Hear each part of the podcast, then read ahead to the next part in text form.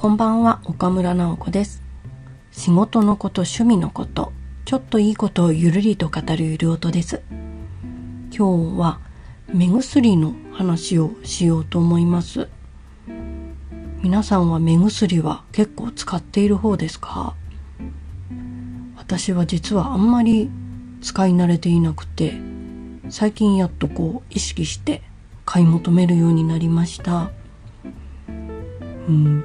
目が乾くっていうこともそんなにないし眼病のようなものもなかったのでまあ何かあったとしてももう自由自在にあくびをして自分の涙でどうにかなるだろうと思ってやってたところはあるんですけれども最近はなんか自分の体の中の水分が減ってきたのかやっぱり年齢を重ねていくとその辺が弱くなってくるのかちょっと目が腫れぼったく感じられたり少しこう目やにが出てきたりそんな日が増えてきたんですね。うちの旦那さんはもう昔から目薬愛用者というか何かあったらかなり刺激の強い目薬をさしてるんですけれどもまあそれを見ていた時にあ自分もちょっと目薬さしてみようと思って買いに行きました。で今もう目薬ってすんごいたくさんあるんですね。棚の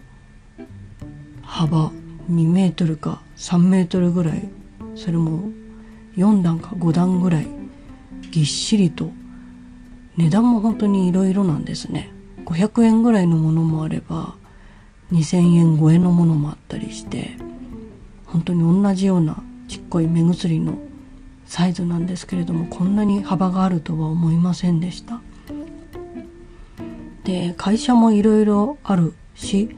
あと機能があそこのパッケージにいろいろ歌われてるじゃないですか。で自分が何を選べばいいのかっていうのがいまいちピンとこなかったので随分棚の前で探しました。アレルギーとも違うし眼性疲労というわけでもないしうん。かといって結膜炎のような明らかな何かそういう症状があるっていうのとも違う。でその中で、まあ、自分に合ってんのかなと思ったのはこう最近目やにが増えた方にって書いてあったのが一個だけあったので、うん、自分はそれが合ってんのかなと思ってそれを買ってみました。新緑水っていう銘柄っていうのかな名前だったんですけれども緑色のあんまり派手派手しくない。どちらかというとこれは年配の人の方が向いているパッケージというかターゲットそっちなのかなとも思ったんですけれども。まあかといってそんなアレルギーじゃないのにアレルギー買っても仕方ないし効きそうなものがそれぐらいだったんですね。で帰ってきて早速刺してみたらなんか初めて刺したというか刺激が強いというか目が慣れてないんでしょうねもう一滴二滴だけでじわーっと効いてしみるというか痛いわけではないんですけれどもこれはかなり効いているなと昔織田裕二さんの CM で「来た!」って言ってるのがあったと思うんですけれどもその優しい新緑水で「来た!」っていう状態になって、うん、しばらく目を開けられないぐらい。でもこれはなんか奥に目玉の奥に効いてるんだなっていう感覚も一緒にあったのでそれで、まあ、納得というか目薬ってこういうものかなとかまあつけ慣れてないからこんな感じかみたいな感じで、うん、納得はしました。やっぱりつけてみたら